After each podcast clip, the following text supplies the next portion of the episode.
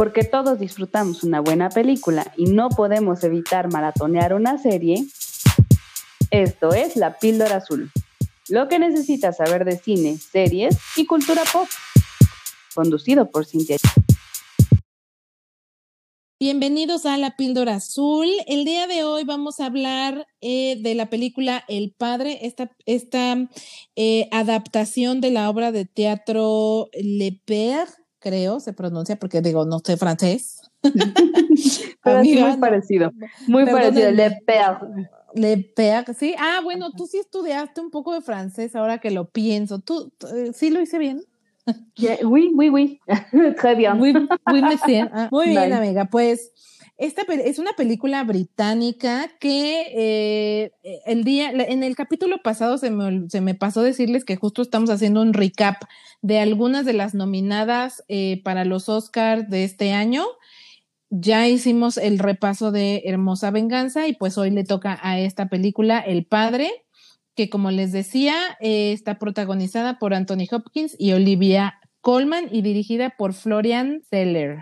Eh, un dramaturgo francés, fíjate que les voy a platicar rápidamente antes de seguirnos con el tema de la reseña él hace esta, esta obra para teatro y eso nos explica, ya ahorita vamos a entrar más en un, en un concepto más este, para explicarles, pero bueno, el, eh, casi todo se desarrolla en una misma locación precisamente por eso, porque como estaba pensada, estaba hecha originalmente para, para teatro, claro. Eso explica por qué no cambiamos de locación. Ahora, detalle curioso número dos, el personaje principal se llama Anthony y esto es porque Seller desde un inicio había pensado este papel teniendo en mente a Anthony Hopkins. Entonces, por eso le, le, otorga, le otorga su nombre. Y entonces lo que oh. sucede es que cuando, eh, cuando él manda la propuesta ya de guion, o sea, ya para hacer la este, película, la envía desde 2017 y se queda esperando la respuesta de Anthony Hopkins, ¿no?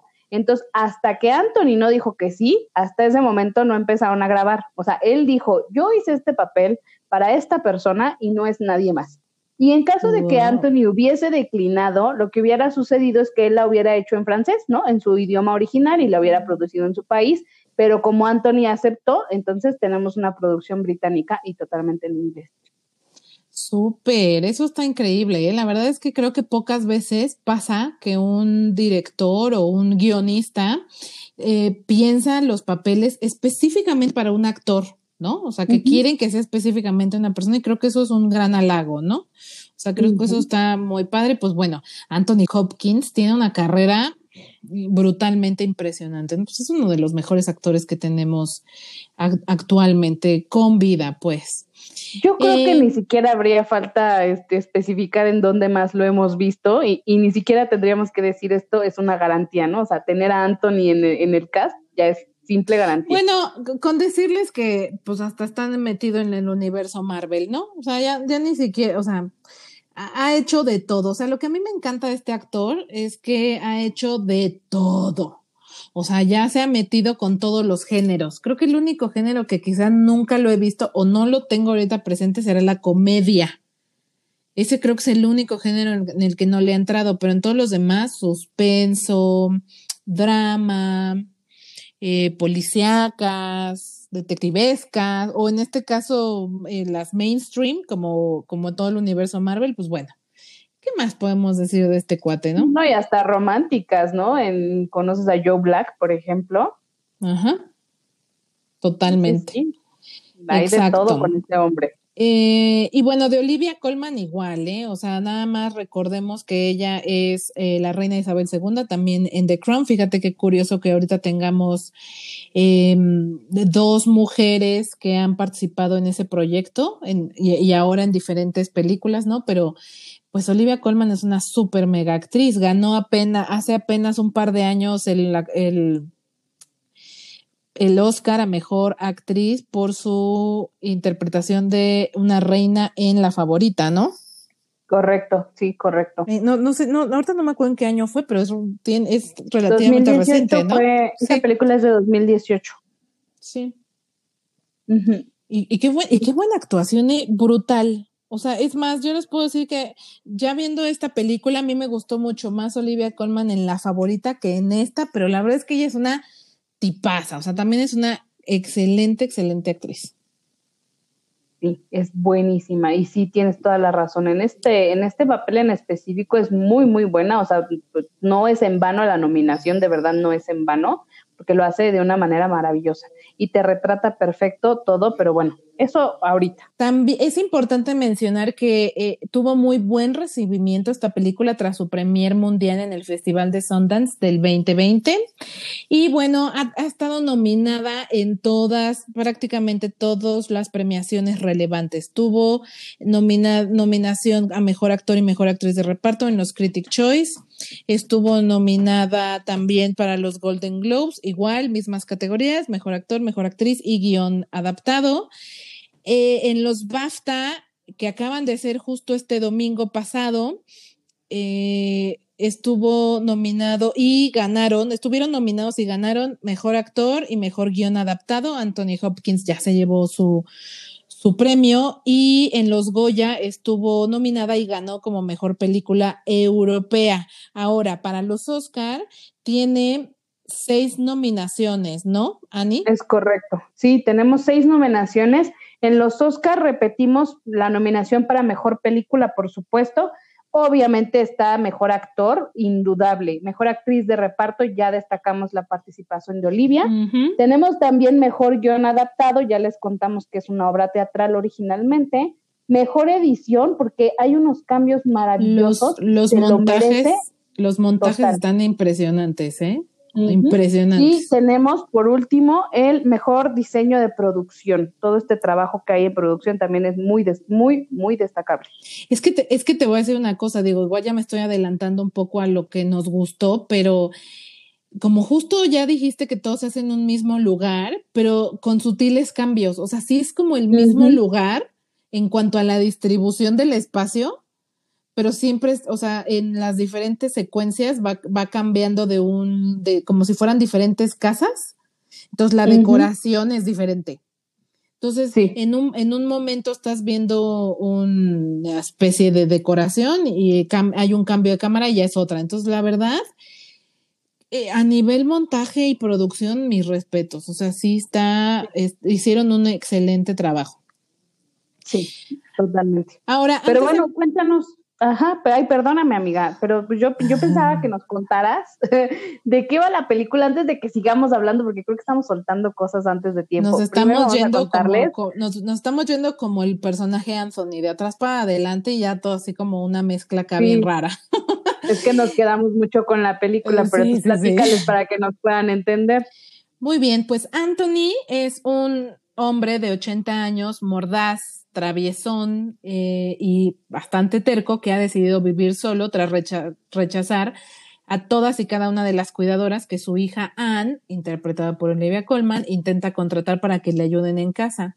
Ella está ya desesperada porque ya eh, su rutina va a cambiar y va a dejar de poder visitarlo eh, de manera diaria Así es que, eh, y, preocupada porque siente que la mente de su papá pues empieza a fallar y a deteriorarse como eh, más rápido, ¿no? ¿no? En la película nunca te aclaran cuál es el padecimiento del papá como tal, pero tiene que ver con la pérdida de la memoria, ¿no? Probablemente sea Alzheimer. o demencia senil, ¿no? Cualquiera de las dos. Y que cada vez se desconecta más eh, de la realidad. Así es que han eh, lo, que, lo que terminamos viendo es cómo Anne sufre paulatinamente de la pérdida de su papá, mientras que la mente de este se va deteriorando cada vez más, al, al mismo tiempo que él se aferra al derecho de vivir su propia vida, ¿no? En su propio espacio, a su propia forma.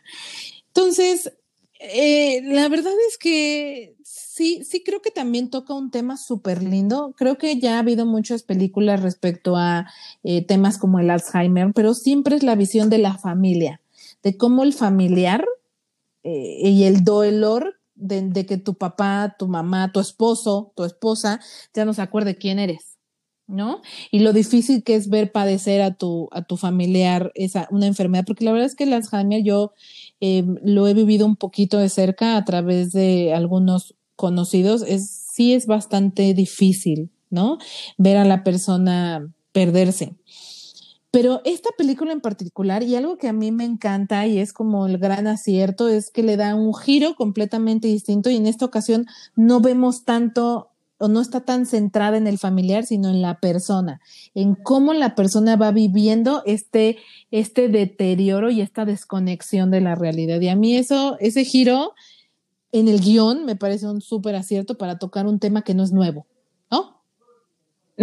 Exacto. Sí, fíjate que yo quisiera resaltar mucho eso. Empieza la película y obviamente pues estamos viéndolo nosotros, nadie nos cuenta que esta es la visión de, de Anthony hasta que todo empieza a cambiar, ¿no? Entonces, hasta que de repente, ah, caray, ¿qué pasó ahí? Esa era otra y, y, esto, esto estaba diferente. Entonces empiezas a tener esta propia confusión que viven ellos, porque creo que de esto va esta película y es muy bonita por esto. A mí me parece que el tema principal es la empatía precisamente. Esa empatía con las personas que llegan a tener esta enfermedad, porque hay mucha gente que no tiene la paciencia, ¿no? Que, ah, ya te dije, ya te expliqué, es que ellos lo viven diferente.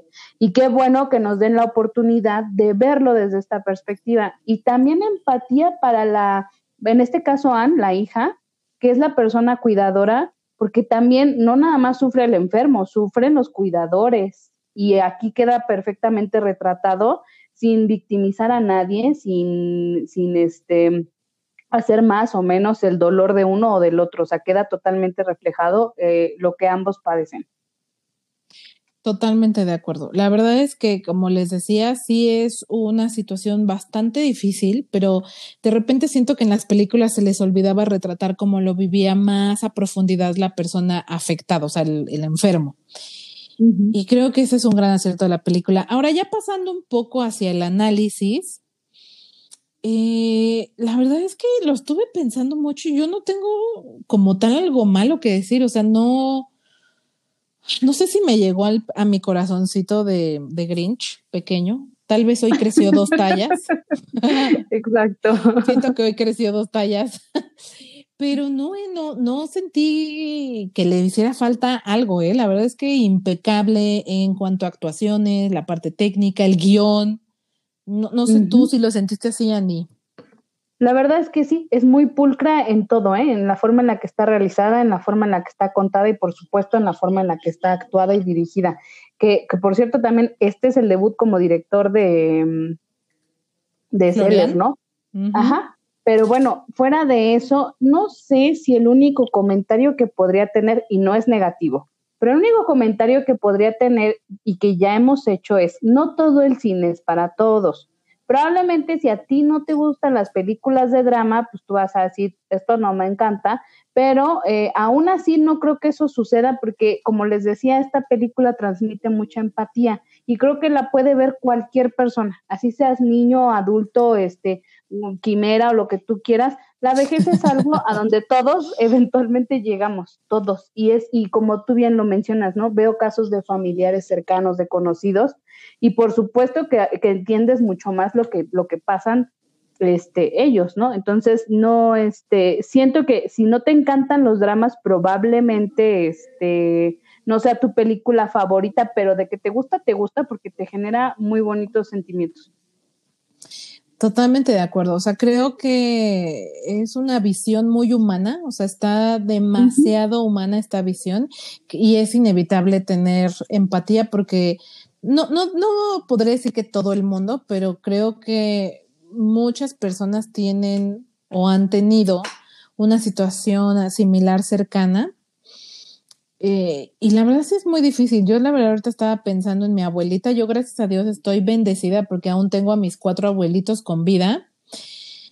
Eh, algunos de ellos ya con un estado de salud un poco más deteriorado que otros, pero pensaba ahorita en en mi abuelita Celia, la mamá de mi mamá, que hace un par de semanas estaba el drama de que no encontrábamos su dentadura, ¿no? Y, ya, y, yo, y yo discutía con ella porque decía, ¿dónde la dejaste, abuela? ¿Dónde la dejaste? Aquí está, me decía, aquí está. Y yo, ¿aquí dónde? No, ya volteamos la casa, la habitación. Ella decía que no se habían podido perder, que estaban en su casa, ¿no? Y ya para no hacerles el cuento largo, terminé encontrando su dentadura aquí en mi casa. porque vinieron a visitarme y se vinieron a quedar un par de días hace un par de semanas, o sea, como un mes a estas fechas, y se le olvidaron aquí. Ay, no es cierto. Oye, ¿cómo sobrevivió sin la dentadura? Pues no sé, hija, la verdad, este, para que veas que el hambre es canija, pero. Está cañona. Pero la encontré, o sea, imagínate, yo discutía con ella de esto hace dos semanas y apenas la encontré hace un par de días. Entonces, o sea, para que vean, para, para, que, y ella me, así ella me juraba así de, ya están aquí, hay que encontrarlos porque están aquí.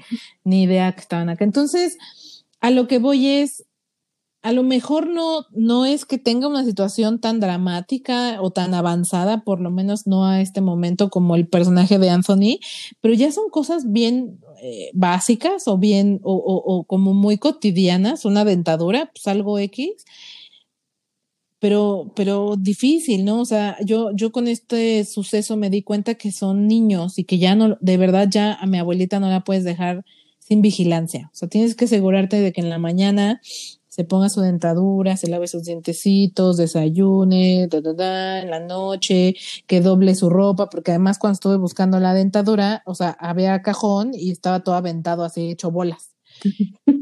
Entonces, ya no los puedes dejar solos. O sea, yo sé que a lo mejor a ellos esta pérdida de la, y de la independencia y de que justo los hijos terminen cuidándolos como si fueran hijos, no les gusta. ¿A quién le va a gustar no, ser dependiente de alguien más? A nadie. Pero sí termina volviéndose así, sí es un ciclo, ¿no? En el que eh, los adultos se vuelven niños y ya no pueden estar solos. Sí, precisamente de esto va la película, ¿no? De la terrible decisión que tiene que tomar Anne de decir, no lo quiero dejar, pero de, por otra parte, oye, se me está yendo la vida, o sea, se me va a ir la vida en, en cuidar a, mi papá y yo y me sobrepasa este tema, o sea, creo que es eso.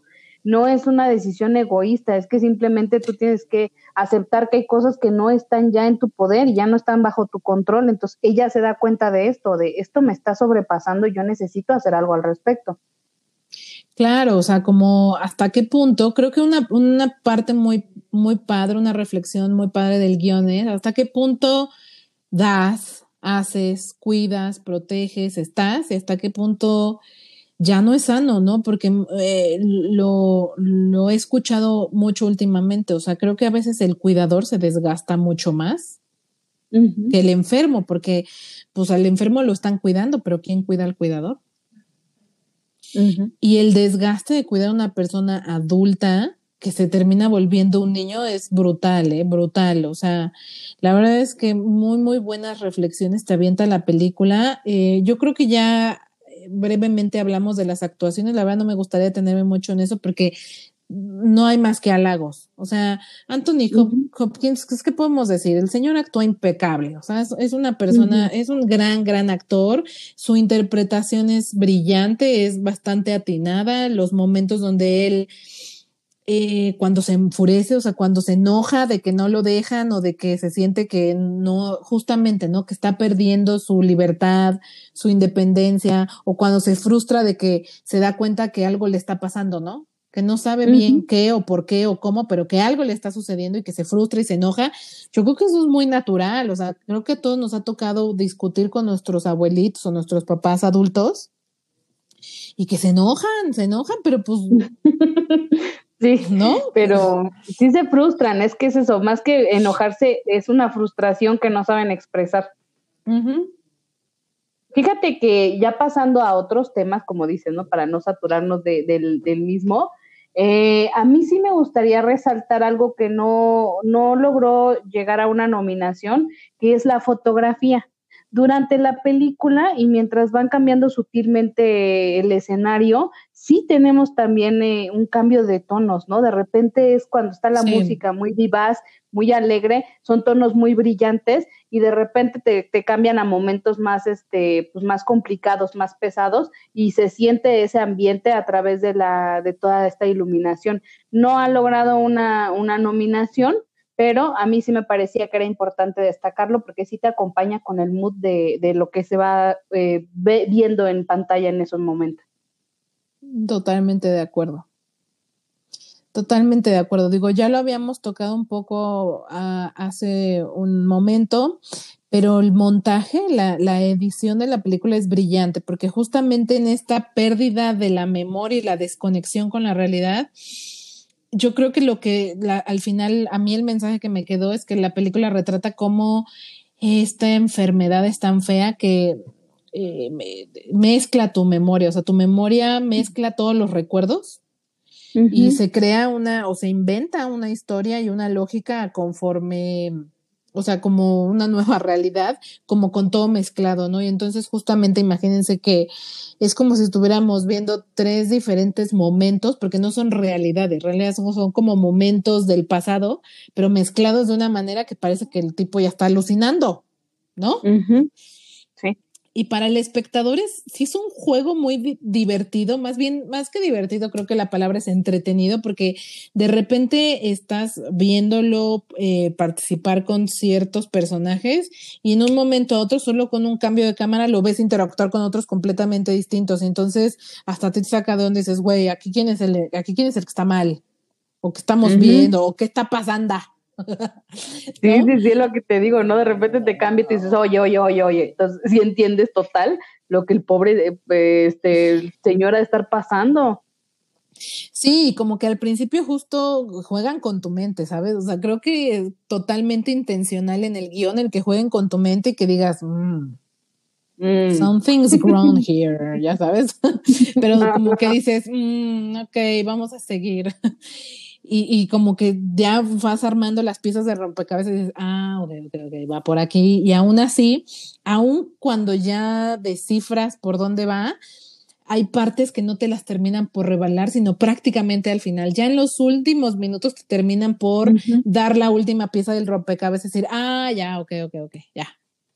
me quedó, ya me quedó más claro, ¿no? Entonces, ese juego ese juego que es meramente un acierto del guion y cómo el guion está muy bien escrito, la verdad es que lo disfruté bastante, que no te revelaran todas las piezas del rompecabezas desde, ya sea desde el inicio o desde que la mitad, ¿no? Que sepas de, mm, ya sé, este, para dónde va, o esto es esto, esto es aquello, no.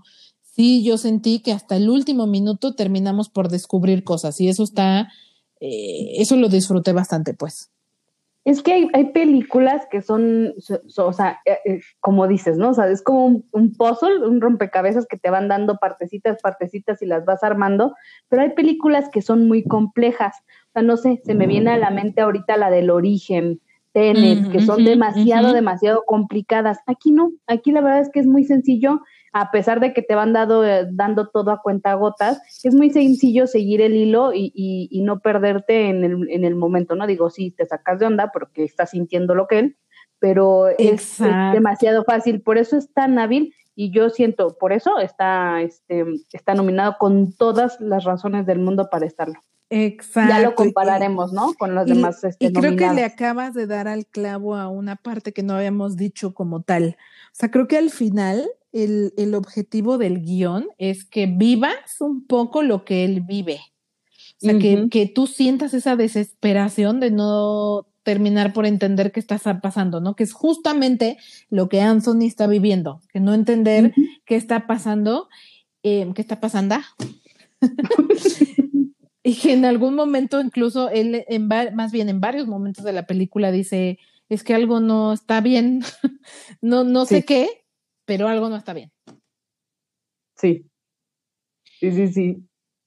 Y que aparte no lo dice, ¿no? O sea, porque como que se lo queda, se lo queda él, mismo y no, o sea, no, no externa de decir algo me está sucediendo, algo me está pasando, precisamente tal vez por el, por el temor, ¿no? De decir, si hablo, pues se me va a juzgar, se me va a pasar, se me va, me van a considerar, no sé qué está pasando, o sea, eh, se lo guarda y también eso es feo, ¿no? Ver cómo se guarda ciertas cosas no quiero darles spoilers, pero hay una escena, hay una escena en la que se calla algo importante y eso no está bien, eso no estuvo padre. Entonces también es como feo, ¿no? Saber que ya ni siquiera tienes esa libertad para hablar de lo que te está sucediendo. Es, que, sabes, yo creo que tiene que ver un poco con que ya no, o sea, como eres, hay una parte de ti que es consciente de que algo no está bien y de que, y de que tú estás mezclando la realidad, entonces creo que incluso llegas a dudar de ti mismo y de no saber si pasó o no pasó, ¿no? O no tener, no, no sé si, como no tener la seguridad de decir si pasó, ¿no? Y, aseverarlo porque no sabes, como, como que eres consciente que tu mente te juega trucos, pues.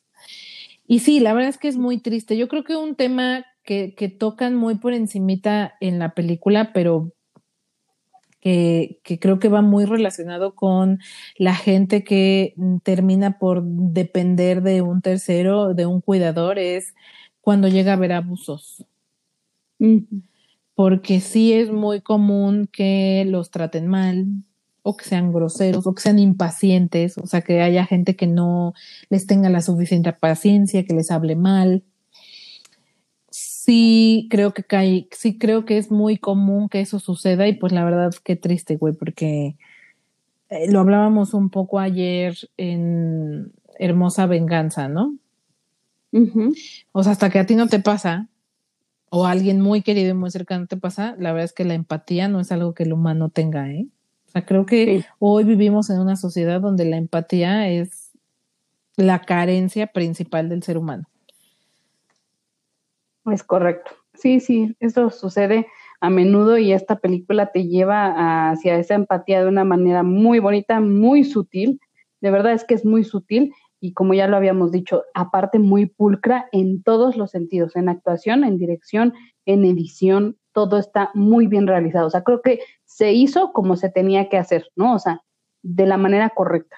Y, eso se refleja en el producto final que funciona. A mí me parece que funciona para todo público, pero precisamente ahí viene nuestra calificación, tampoco no sí. Así es, nosotras después de hacer una exhaustiva evaluación de, con votos y todo, le vamos a dar cuatro píldoras porque en verdad es una gran, gran película. Claro que merece, merece las nominaciones a Mejor Actor, Mejor Actriz de Reparto y Mejor Guión eh, adaptado, que son como las eh, categorías que más nominaciones ha tenido, y agregando mejor película en algunos casos. La verdad es que sí es una gran, gran película. Yo la disfruté bastante. Creo que, como ya dijimos, se presta a tocar fibras sensibles para quienes están viviendo algo así. Créanme, los va a hacer llorar porque lo van a, lo van a ver, va a ser un espejo. Y para quienes no lo han vivido tan de cerca, aún, así les va a conmover, créanme, a mí me creció dos tallas el corazón el día de hoy, ¿eh? No es broma. No, y eso no era cosa sencilla, ¿eh? No, exacto, todo, todo. No, no, no, el corazón de la mujer y la Antártida estaban, pero ahí parejo, ¿eh? Eso ya es una mentira. Ya ahorita estás como, como Groenlandia. No, no, no, mentira, pero sí, véanla, vale toda la pena del mundo, véanla. Y véanla en el cine de preferencia, hay que regresar al cine. Muchas gracias por escucharnos. Recuerden que nos pueden encontrar en Facebook, Twitter e Instagram como la píldora azul con una entre píldora y azul. Nos encantará leer qué les pareció a ustedes esta película, si les gustó, si, si, si los conmovió, si los hizo llorar. Amigos, no fueron los únicos. Muchas gracias y hasta la próxima.